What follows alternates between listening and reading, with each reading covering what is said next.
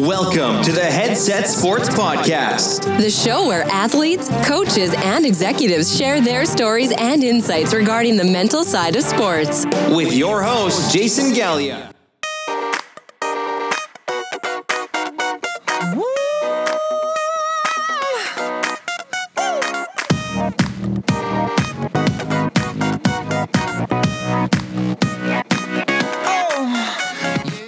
Welcome back to the Headset Podcast. I am your host, Dr. Jason Galea. Hello, hello, hello.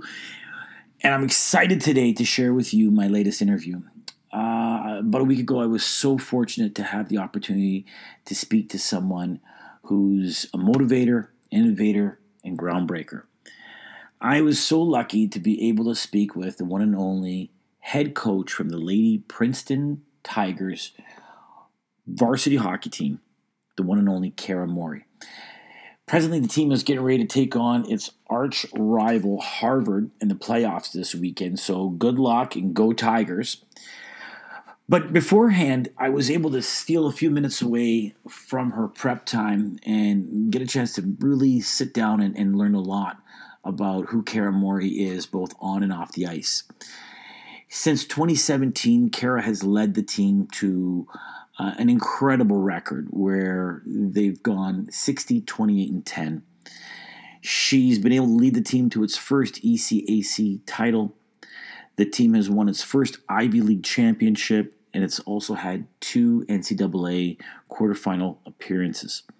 And in doing such, she set the record for head coach in this position to have the most all time wins. Not too shabby, not too shabby. Before all this, she was a two sport athlete for her Brown University, where she competed both as a hockey player as well as a field hockey player. She was all ECAC and Ivy League player, and on three different occasions, she took her hockey team to um, the NCAA um, finals, where unfortunately they were runners up both times. But with all of this, She's also represented Team Canada as a player, where she's won gold as an athlete in ice hockey. And she's also won gold, silver, and bronze as a coach for Team Canada's development program. This person is a motivator in that she started her own company where she goes around to huge corporations and passing on leadership skills. And when she's not doing this, she's also a mother of three and a leader of the illustrious Lady Tigers. So when you get a chance, check out her LinkedIn profile, Cara Morey, and you'll learn more about her company that she started, which is called Lead with Cara. And when you get a chance, tune in and listen to this interview where you'll hear about the first ever woman hockey coach to be invited to work with the Broad Street Bullies. Yes, she broke the ceiling glass ceiling to get in and work with supposedly the toughest team in the National Hockey League, the Philadelphia Flyers.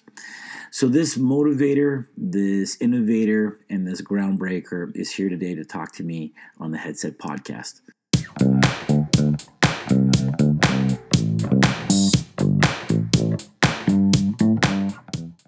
Good morning, everyone. We're here at the Headset Podcast, and uh, I'm very, very, very lucky to have someone who's not only far more intelligent than I, but someone who's doing something super cool with a ton of people who are amazing athletes that they too are a lot, lot more intelligent than I'll ever be. I'm here today speaking to the head coach of the women's varsity team at this little school called Princeton University. Princeton Tigers head coach Cara Morey. So, Cara, thank you so much for taking the time uh, to speak with me today. And uh, this is a real blast getting a chance to talk with you. So thank you for for chatting with me today. Thanks for having me.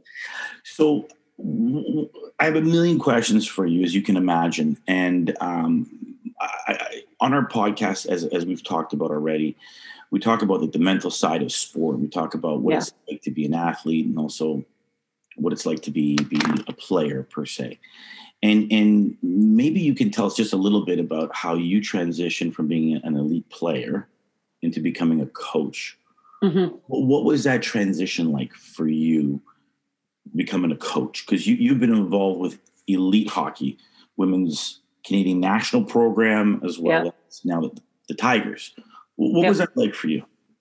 Uh, it was really long, actually. I think um, athlete transitioning into life is a, a whole area that needs to be studied and, and paid a lot more attention to because a lot of athletes struggle. And it's like, what do I do next? Because most of us attach our identity with what we do. So we think who we are is what we do. And so it, it's really hard. Um, in fact, I think the whole the whole notion of just wearing your last name on the outside of your jersey your whole life is like way more meaningful than people could understand. So when I stopped playing, I got married and, and had children, but I couldn't change my name because I wore the name Gardner on my jersey my whole life. So it, it took a long time just to transition to becoming somebody new. Um, and for me, it was interesting. I, I did graduate work. Um, I kind of dabbled in youth coaching and and a little bit of teaching, but but truthfully, I just was a stay-at-home mom for like eight years. I had my young children. I have three daughters, and my husband had a really uh, rigorous career, and we moved around a lot. So I I just was a stay-at-home mom, and I would try to find girls hockey in every city we would move to. Um, and the last place we were was Arizona, and there's not a lot of girls hockey there. Um, but again, like I was just being a mom, and then and then there was a time where I said I'd like to start my career now, and I always had a passion for like teaching and coaching, but I didn't understand that coaching was really a profession um, because when I played college hockey, um, it wasn't well paid. It was a really tough job um, for families. We played every single weekend. You practice around dinner time. It just it didn't seem like a career. Um, and then the, as you know, I stepped away from the game and saw the college game grow and grow for women. Um, it was something I thought I'd be interested in. And honestly, it fell in my lap. Like I was in Arizona being a stay at home mom, and the uh, second assistant job at Princeton came up. And my college coach called me and said, You need to do this. And so I applied and I got it. And really, it's kind of a strange story because most times you have to really cut your teeth and and work your way in. But you know, I was a, a teacher and a mom, and and those two things probably prepared me the most for this profession. So Mm. um, kind of grew from there. Wow. I mean, when when you think about it as as a hockey person, right? As as a hockey lady, um, you you come from the north of Ontario. You you've told me, um, and now you're in Arizona. You're in Yeah. de- you're in desert. Yeah. and and you get arguably one of the most amazing opportunities in, in hockey. Period Mhm. while you're in the desert. Like, Yeah, like yeah, that's crazy, right? Like, oh my God. I, I I didn't I had no clue. What an amazing and and no wonder in our chit chats how you know so much about West Coast. now it's all coming together now. Yeah. Wow. That's that, that's that's amazing. So, yeah. wh- what did you do? Did you just like stop, drop, grab your stick, and run? Like, like, like, Yeah. grab- No. go. Yeah, and I think the biggest thing that holds us back is we just don't go for things. So like I I mean, this is for women in general, but but we hold ourselves back when we see, you know, the criteria for a job and if we don't check every single box, we don't apply for it. I mean, obviously I didn't check a lot of boxes. It was my first job at 30 years old. So uh, but going for it is you just got to go for it. You got to apply and then and then put yourself out there and be brave and and we had to move a family of five within two weeks from Arizona to Princeton, New Jersey, and we made it work. And we, you just, you got to go for things. If you want, you got to put yourself out there. You can think of 10,000 reasons not to do anything. Um, sometimes you just gotta, you just gotta put it on the line and, and it was life changing. So, so like you know, th- this is where the ADD in me is just going to go all over the place. right? So, so to, to share with with our, our our listeners, right?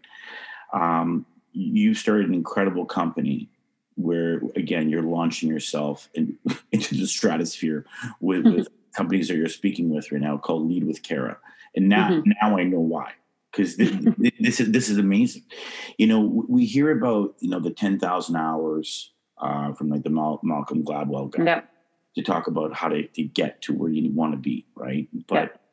you're the first person that's ever said to me something even more prolific, and that's we can create 10,000 reasons not to cho- choose to push. Mhm. That's incredible. No one that, that you you gotta you gotta TM that or or you're sitting on gold there, lady. You're sitting on gold.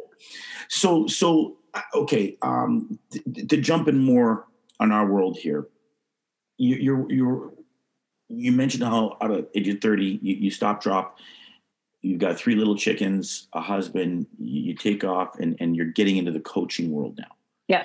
and i gotta say the challenges that you face jumping in after taking some time off and and also really taking time off from the game in the sense of being a player now Mhm. coach time goes by blah blah blah generations change what are some of the challenges that you, that you, found in the beginning coaching that generation that you got thrown in with Yeah, yeah, I did. I stepped away from the game for almost a decade. Um, I didn't even know who the current players were. I mean, I watched the Olympics like everyone else. Again, our sport doesn't have a ton of visibility, so I could only connect with it once every four years, um, which is a problem in itself. So I didn't know the college players playing. I was really nervous at first to just get on the ice because you know, we all doubt ourselves. And I thought, oh, they must be like incredible. They're going to think I'm terrible. I'm not going to know what I'm talking about. And, uh, and, you know, in a way, stepping away from the game, I think is a blessing if you want to go from athlete to coach, because I think a lot of times when you're an athlete, you just don't know what I should do. So I'll get into coaching. But you make the mistake of thinking it's just an extension of playing. Coaching is completely different from playing. And a lot of young coaches struggle because they're just trying to fill that void that they feel from not being able to play their sport. And coaching is a totally different profession. So, stepping away from the game, I came into it with fresh eyes and a fresh mind. And um, so, there were definitely challenges. Like, I, you know, again, hadn't really been around the game in a while, but you just take those and you find the silver lining and you use those to a different advantage. So now I saw the game differently from other people because I hadn't been looking at it the same way. They look at certain players and had ideas of what they were, but I didn't see these players. So to me, I looked at everybody with like a clean slate and they created their own, you know, story for me instead of coming in with preconceived notions of of who they were and and how the team should play. So I think I think everything again, you can look at the disadvantages, but there's advantages to every situation you're in. Yeah, it, it, it's it's amazing what you say because you, you're you're taking me back in time here, and, and I'll, I'll share a dumb story with you. When when I was done hanging up uh, the axe per se, and and and I knew I was done, um, I, I moved out to San Diego with a couple of guys that I played hockey with in college, and and we were all in graduate school, different kind of programs, but um, in school together and and it really hit me hard that, that I'm I'm done playing. I'm I'm, I'm- finished. Mhm. And um, I, I, it was maybe about I'd say six, maybe seven months after I played my last real game, and the opportunity out here in San Diego opened up for for um, for myself to start coaching kids and and and my buddies and I who were out here, we had done this a little bit here and there while we are in school. You know, you, you go to a, do a camp or you you help out a buddy who's coaching or whatever. Right. And and we got thrown into it, right? So here are the, these couple of guys who just played, you know, um, collegiate hockey in Canada, and, and and the program here is like, oh my god, we'd love to have you guys, and, and you get into it. And I got to tell you, I think you, you you hit hit it on the head. Um, looking back, I, I, I know for myself, I jumped in way too soon, Mhm. and and it was to fill a void, and just the idea of having downtime and and and not being at a rink or um, not having something hockey wise to do on a long weekend, it, it was it was frightening. And, and and when I looked at myself now at the way I was coaching kids then, oof, it was like it, it, was almost like, like like captain's practice per se. In, in, in Yeah, yeah, yeah. you know what I mean? Like, like it wasn't. Yes. Um, I'm talking these 12 year olds. Like, you know, we got we got a big game this weekend, boys. Let's go, right? And I'll give you a stupid story, right? So my, my, my two buddies and I are coaching. And for the first couple weeks, um, we realized that these kids, they, they, they don't know anything. So this is a Pee Wee B two team. So these are the kids that couldn't make the Pee Wee B team, right? Yeah. And um and and the first couple of days we're out there skating around, one of the guys says to me, he's like, like I, I don't I don't understand why these kids are so quiet. They're, just so quiet. Like, were we like this as kids? No, we weren't like this as kids. So all of a sudden, one of the guys blows a whistle and brings the kids in and he says, All right, let's be talking now. Let's be talking. We want we want to hear you guys be calling for passes. So yeah, yeah, yeah, yeah, yeah. We know to pass you.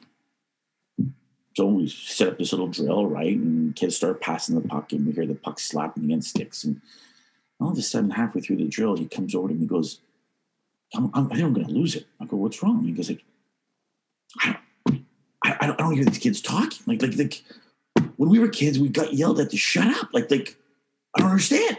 Blows the whistle again, right? All right. I told you guys, I want to hear you call for passes. The kids all kind of look at each other and whatever, and like, okay, they nod their heads. We'll go back to the drill. And now the kids are slapping their sticks on the ice. Like pass oh, oh, oh, oh right? So frustrated, right? We get off the ice. Two more weeks of this go by, and finally, finally he loses. And he tells me, if we have another one of those practices where these kids are out there like complete silence, I'm gonna lose. it. And in our third week of practice, five minutes in, same speech, same scenario, same drill. He blows the whistle and says, I said, I'm done. We've had three weeks, six practices now. I've asked you guys to call each other for the puck. What's your problem? And the smallest kid in our team puts his hand up. And he says, What do you what do you gotta say? What do you gotta say? And he goes, Coach, you know we all have mouthpieces, right? We didn't know that they had mouthpieces in their mouths. we didn't know. So at that time in Canada, when when we left, Yeah. kids wore neck guards. Right. They didn't wear mouthpieces. Right. So like this is how like duh we were like we weren't even aware of the fact these kids had kids had mouthpieces in their mouth. No wonder they weren't chirping at each other and yelling for puck. what a bunch of morons we were, you know. And and and don't even get me started about having to deal with the parents. Like oh my Oh, God. yeah. no. Oh, my- for 20 years go there. For 20 years I've been saying the world would be so great if we could just coach orphans. Yeah. yeah, totally. So so so let me ask you this now, right? Like, okay, so so now you're in, you're in the mix, Yep. you're in the fire, and and you're coaching, you, you you're getting your your feet wet, um, your street cred is developing with your athletes, and you're sitting back and and now you're like on the bench and and you're you're you're in it now. What are some of the things that you notice right off the hopper about the difference between the Hmm. athletes that you played with and now who you're standing over like a Yeah. What do you what, what do you notice now? the biggest thing that I still notice, the biggest difference is how much they want connection.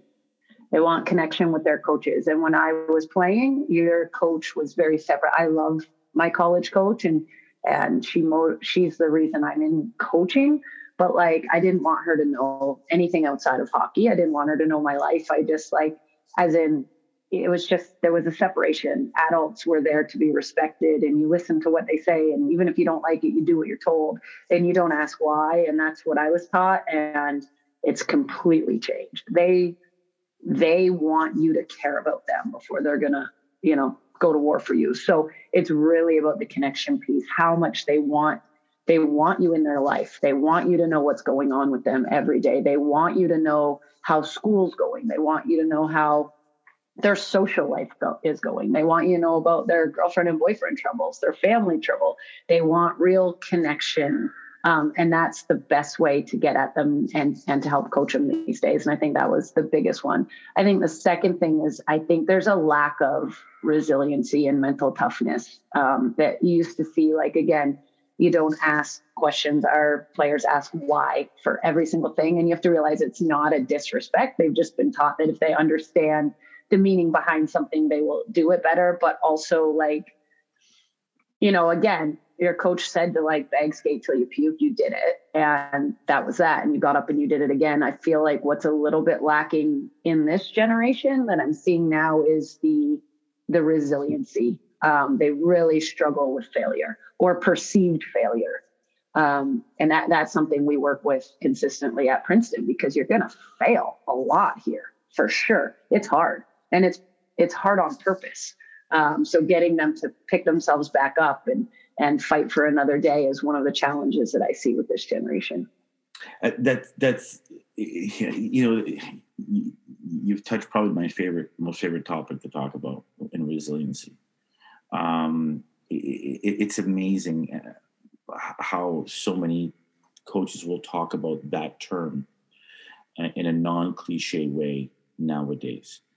And and you know i'd be curious to know what, what your thoughts and, and, and, and, philosophies are on that because not only are, are you a coach, a former elite level player, dealing with some of the best players but in the world, argue, arguably, right, with Team Canada and your involvement there, but you're also a mom, right? And and, and you, you have the full 360 perspective on, on, on this. You, you're mm-hmm. really like, you've been there, you've coached the elite, the emerging elite, and you also have the little seedlings at home, right? Mm-hmm. And and I guess my question to you is, is, to throw you under the bus, like, where, why do you think that's the case, or, or where do you think this lack of resiliency comes from?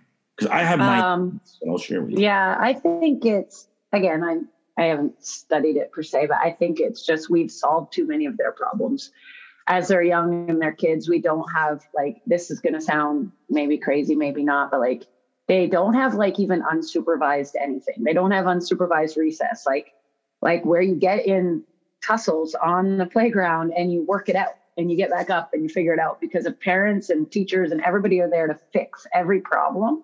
And so they don't have the coping mechanisms to fix their problems themselves. Or, you know, you'll see in the schools when I was a teacher, you'd give a, a quote unquote bad grade, but a grade the student earned, and the parent would call and try to figure out what what the teacher was doing wrong. When I was a kid, like I had a bad grade, it was I my parents would figure out what I was doing wrong.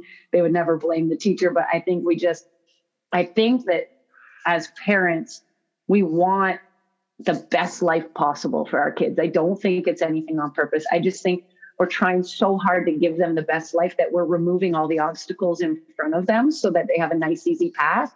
But then when they leave and the obstacles come, they don't know how to handle it. And so, Princeton in particular, in the Ivy League, we generally get students who are extremely successful in the classroom and obviously on the ice. They're all the best players on their team and they're all very good in the classroom. And then when they come and they get their first B at Princeton, which is amazing, it's mm-hmm. a failure to them instead of like they look at, you know, they have to look at obst- obstacles as opportunities instead of like something that stands in the way. I, I mean, and again, I don't have the science. It's like, I just think that we need to, we need to allow young kids to get through difficult situations on their own at a young age and figure out how to navigate those instead of solving the problems for them. I, I couldn't agree with you more. Uh, I, I, I, think our, our, our philosophies are, are, are, bang on with each other because I, think one of the things that I notice uh, a lot in, in, in private practice and, and, and, dealing with, with teams is the one commonality that happens with a lot of these, well, for lack of better terms, catastrophic moments that we hear about in, in sports, youth sports, collegiate sports, even even professional is that when you try to go back in time and look at how this person dealt with failure in their life previously, there is none. Yeah, they didn't. Um, my my parents took care of it. Yeah. My parents got on the phone and made the phone call. My parents called the teacher. My parents dealt yeah. with this. So they don't even know how to self advocate a lot of times and even ask for help, to be quite honest with you. Yeah. But the scarier thing is that when they go through so much of their life to the point where they're now 19, 20, 21, 22, and they have the first major piece of adversity hit them upside the head, it it's catastrophic. Yeah. They, they've never fallen off a bike. Yeah. They, they've never really had to dust themselves off. So it's not just the the perception of how bad this moment is. It's a lack of experience in picking themselves up. Mm-hmm. And and and you know, I, I believe in in allowing kids to fail. Hmm And, and and when you fail, fail fast. Go out there and fail fast so that it's it's not this dragging on experience where you're you're you're not too sure if you put your full effort in and how it went. Put your full effort in, fail, fail fast. If I had to wish on somebody, so you know what works and what doesn't work. But pick yourself up, have that experience. Yeah, well, I think you also see that now where this is one of the things I see, and it's something we talk about a lot. Um, there's so many athletes and, and probably people in general, but I deal with athletes, so many that they'd rather not fully try because they want that built in excuse rather than put themselves out there and, and fail. And we talk about it. It's better to put yourself out there and fall short than it is to second guess whether you know, you know, you, you could have done something but it holds a lot of athletes back because they think, well, what if I give everything I got and I don't make it? So I'm just going to give 50% and and then if I fail, well, maybe I could have done it. And it's kind of the worst mindset to be in as an athlete because you never truly will reach your potential because you're just so afraid of failing that you have this built-in backup defense mechanism. it's it's a brilliant point you you put up, um, and and I, I can tell you of a couple of major experiences I've had with professional teams where key people um, have stepped up and said, "I just need to let you know that I, I've been nervous to go for it Mhm. because I don't want to let you guys down, or I'm scared of not making it to the finish line." Mhm. and you just see the oxygen get sucked out of the room, right? Because you have a group that truly, truly know within the team, I'm giving it all that I've got. Yeah. And I'm in full belief that you are too. And and to now know that you haven't been swinging for the fence, you've been bunting the whole time, like what's the deal? And and and if not handled right, that's a make or break moment for that team. Like that's that's a real make or break moment. But I, I couldn't agree with you more. I, I think there's this these two different philosophies that I come up with a lot in, in, in, in working with teams and athletes. And it's that fear of failure, which is a common one we all know about. But there's also the fear of success Mhm. Where you know you go out and you do the do and all of a sudden your coach comes flying out of nowhere and says you know oh cara that was amazing. And, and like this is what we've been talking about all year. And, and and the fact that you scored a hat trick tonight like this is how good you can be. And we just need you to do what you did tonight for another 20 games. And you're like i said a game of my life. Like oh my god you, you you expect this to be normal? Right? Like every day right? And, and i sometimes wonder if those are the things that that fuel the, this this lack of resiliency. I, I I don't know. I don't know. Yeah, well, when you're when you're coaching and you're only acknowledging outcome instead of process, like if they can focus on the effort they gave instead of the three goals, probably get that athlete a little more confident to try it again. Hey, you know, the way you skated led to this and you put yourself in the right places. But when you say, I need you to score those three goals again, that's paralyzing. It, it, it's it's really cool what you just said right now when you talk about we're, coaching outcomes, not process. That that's like Mhm. really brilliant what you're saying.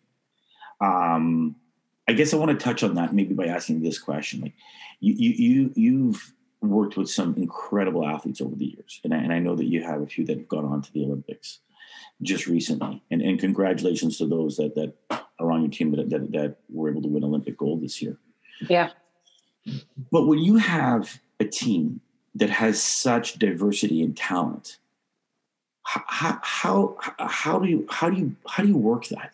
Because you, you just brought up an amazing point where you, you talk about outcomes versus process, and you, you've got world class on the ice with you, and and, and as well as elite as well, or they wouldn't be there. But but it's it's two different types of tigers. Literally, mm-hmm. excuse the pun, in your jungle, right? Do you have any tricks on how you balance that to keep everyone well, pulling together? Yeah, we try to celebrate a lot the things that don't show up on scoreboards. So we find our own way um, to create videos that highlight big back checks and block shots, and uh, we call them effort plays. And the the superstars get enough recognition on their own, and they don't want to be centered out for everything all the time. So it's a good way. And again, it's more the process of the game, the mm-hmm. things that so you know you beat an icing because you skated faster to negate an icing. That's going to show up on our on our pregame video the next week. So a lot of it is again finding what you value, what the way you want them to play, and then you catch them doing that stuff, and then you know the superstars get their attention from the media, from the votes, from the stats, and then the the support players, your depth players, they get validated when you show how much. Even sometimes it's like the energy on the bench, and you give them a a point for that energy on the bench, and then you're getting everyone to feel valued. That's awesome. I love that. A point on the bench. That is absolutely, absolutely awesome. Um, so, so I guess I got to ask, ask you this question. Like, you've got some really, really unique perspectives that that you implore into your secret sauce when you when you're making what you make, and this is the inner Italian coming out here, right? So, like, I'm dying to peek over your shoulder to see, besides garlic and onion, what you got in your sauce there. and I guess I, uh, the, the, first question that I would have with that is, like, wh- where do you draw inspiration from when you're doing this? Because you've got to be a, a, creative soul to, to know what you can add and how to add when you're making your secret sauce, right? And and, and I, I, I tend to believe that comes from different forms of inspiration, or or you wouldn't put it in the pot, right? So, yeah, where, where do you get that from? All these cool I mean, my my inspiration comes from players. Like that's they're the ones that inspire me and fuel me and fill my battery. But I I'd say like I learn a lot from pirating. Like I I talk to other coaches, I read a lot of books, I listen to a ton of podcasts, and I and coaches are pirates. We find thing that works for one program, we try it in our program. If it works, we keep it. If it doesn't work, we're on to the next. So um, a lot of a lot of professional development that way. Um, like again, I, I got to do development camp with the Philadelphia Flyers this summer. So that was really cool. That never, I don't think, have women got to be on the ice with the NHL guys. And I'm picking their brains. I'm in there asking them, like, looking at their metrics. What things are you measuring? What, you know, and talking about systems and talking about what works and like down to like stick placement. So all sorts of things from tech tac, X's and O's, I'll be picking brains all the way to culture. Like, the Culture Code by Dan Coyle, one of my favorite books of all time. And and he, you're like, it's you know, a meta-analysis. He's gone around and studied some of the best cultures in business, sports, um, school, everything, and he's condensed it for you. And and there's little tricks in all those. So I just try to get information anywhere I can, and then I try it. And if it again, if it works, if it tastes good in the sauce, I keep it. If it makes the sauce crappy, I throw it out and look for another ingredient next time. So so let me let me throw into the bus again here uh, a little bit more. What was that like being on the ice with the Flyers? And and what what did you what did you get to do? Because uh, I'm, I'm living vicariously here. Um, I got to coach, which was really cool. I was nervous at first because obviously I I don't think they've ever had a woman around them, a lot of them. So uh, it, it was an amazing experience because you're always nervous when you go in, but again, you put on a brave face. And again, you had to go for it. Like I easily could have been like most and say, no, I'm, I'm not ready or that's intimidating. But I'm like, heck yeah, I want to come out and do this. Um, and I definitely was like a unicorn in the building at first. Like they had to put up curtains where they would never have curtains before. And, and people were like, what is this woman doing with skates on? She's not our figure skating, power skating coach. Um, but then it was awesome when you put on your skates and you get on the ice with a whistle, you're just a coach. And honestly, those guys don't care who you are if you can help them get better. And so yeah. it was amazing yeah. the way the players received me. The coaches were good because, you know, they're adults and they know that gender equity is something they got to strive for and they know that this is the time. But the players was what really surprised me because they came up right away and they're just like, how can I fix this? And I give them my input and I coached them just like, and the thing is, they were, you know, 18 to 20 year old guys, which is what I coach. It's all the same things. The issues they have are the same issues that my players have. Mm. They're just bigger, stronger, faster, but it's the exact same thing, like down to stick placement, down to watching hips, down to body position. And so it was awesome. And then the best part was when I was leaving, we started talking about the Canada USA World Championship gold medal game that was on that night. And they knew so many of the players. They knew, like one guy even said to me, You coach Sarah Fillier, don't you? Now, when you're a Flyers development camp, you're a draft pick in the NHL, and you know that I coach Sarah Fillier in college hockey, like to me, we're making huge strides. So it was an awesome experience, top to bottom, so many different ways. Uh, but what was really cool is I realized hockey's hockey, and it doesn't matter what gender we are. Like the game is the same game. It's I I, I love what you say. I, I absolutely love it um, because it, it, you're so right. You know, I, I often tell parents who who are there assessing their kids, right, and watching their kids play. You know, guys making six million bucks a year get paid to chip it off the glass. Mm-hmm. Guys making ten million bucks a year, they forget to get the guy in front. Yeah, it's the same game. You know, yeah. the only difference is they make the they, they make the same mistakes. They just can make up for them a little bit faster. You know, yeah, yeah. And, and yep. it's, it's so it's so gospel what you say. Um, so I, I, as you can tell, I can take you hostage for, for days on this, I, and, I, and I'm respectful of, of your busy day. But I, I want to throw you again for my, my my hat trick here of throwing into the bus. Over the years, working with so many different people, and and, and knowing you have an, an eclectic mind in, in how you you rank things and, and, and rate things, you must have come across some incredible inspirational stories that that not only stick with your heart but maybe change a little bit of who you are. And, and, and I believe that comes from, from being mentally focused and being mentally in tune with your players, both on and off the ice. You got any inspirational stories, things that have stuck to your heart? Because um, I, I've got I've got one, and I'll be I'm more than confident my story is going to be just a tearjerker for you. So, uh, um, you, you have i'm sure you have a collection but maybe you, you might have an athletic one and that talks yeah. about the mental side that grabbed your heart and, and, maybe might be inspirational to some listener or maybe well i think uh, i've been asked before more about like what was the biggest adversity that i've had to deal with or like what are one of those and it's interesting because it actually goes back to and it's myself when i was 17 years old i actually was not a hockey player most of my life i actually played ringette till I was 17. And um, I was at the Canada Games, which is the biggest event you can go to. It's the mini Olympics for ringette. It's like the biggest, probably the it's the pinnacle of your career. And I went to the Canada Games and um, was Team Ontario, and we were supposed to win the whole thing. And my coach turned to me when we were playing BC when we were losing, and he said, "You need to go get the ring at all costs."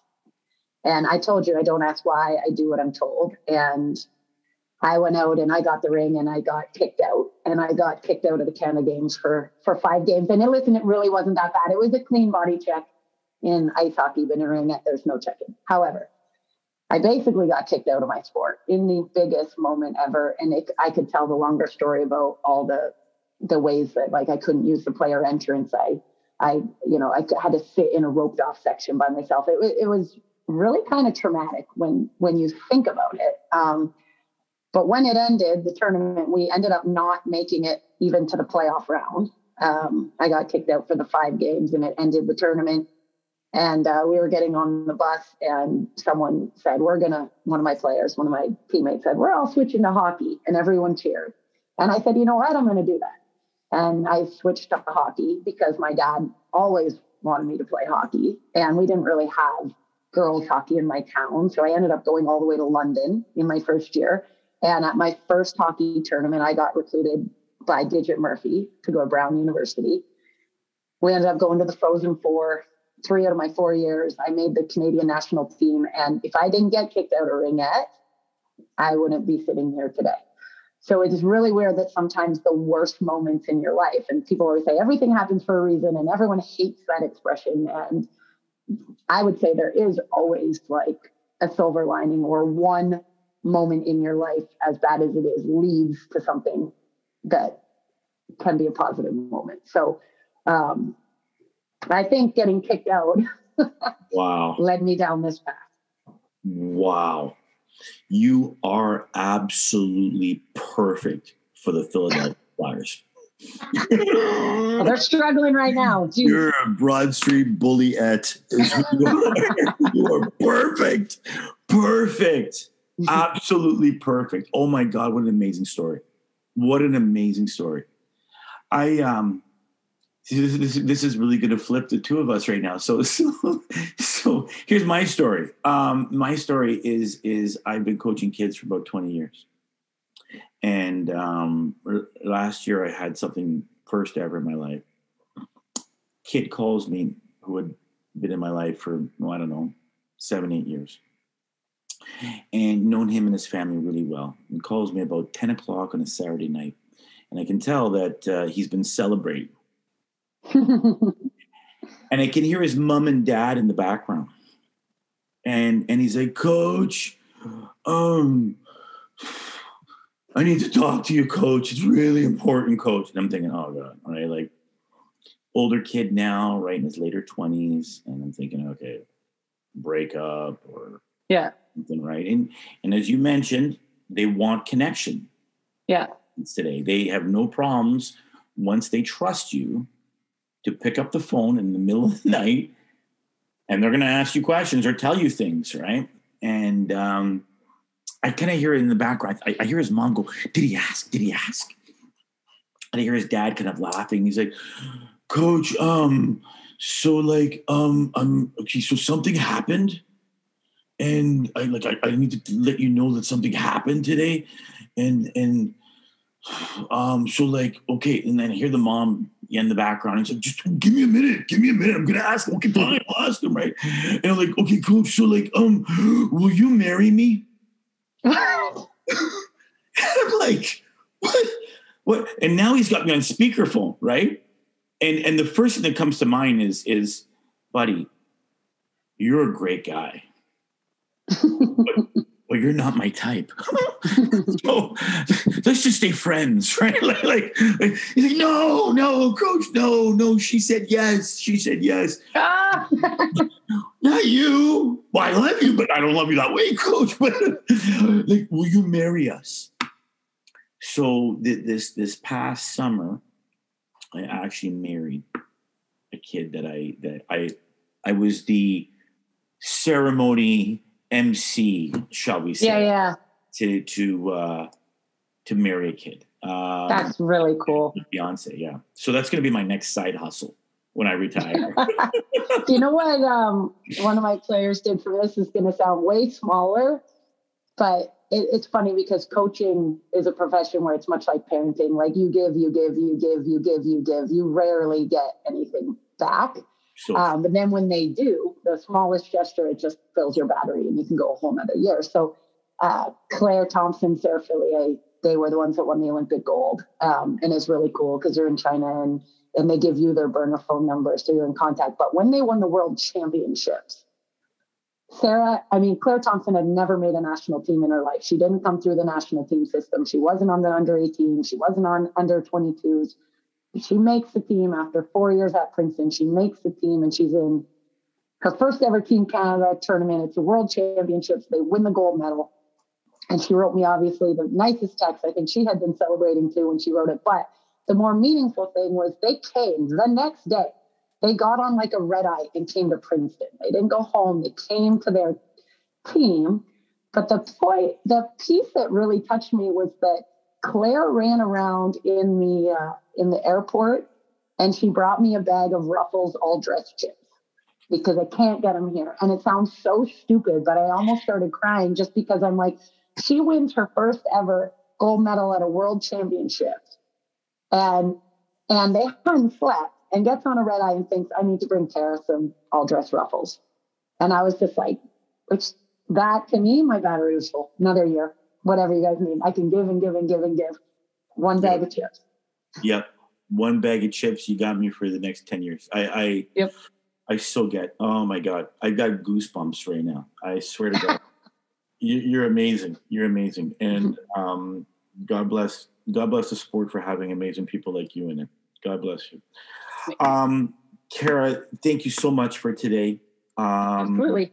I, I, I'm I'm going to be getting information that will be attaching to this uh, for your Lead with Cara program, and any of our Mhm. listeners and viewers that watch this, please reach out to her. As you can see, a wealth of knowledge sitting in front of us today. Uh, thank you so much for for spending time and being here with, with me on the, the Headset Podcast. I can't thank Thank you for having me. It's been Thank great. so much.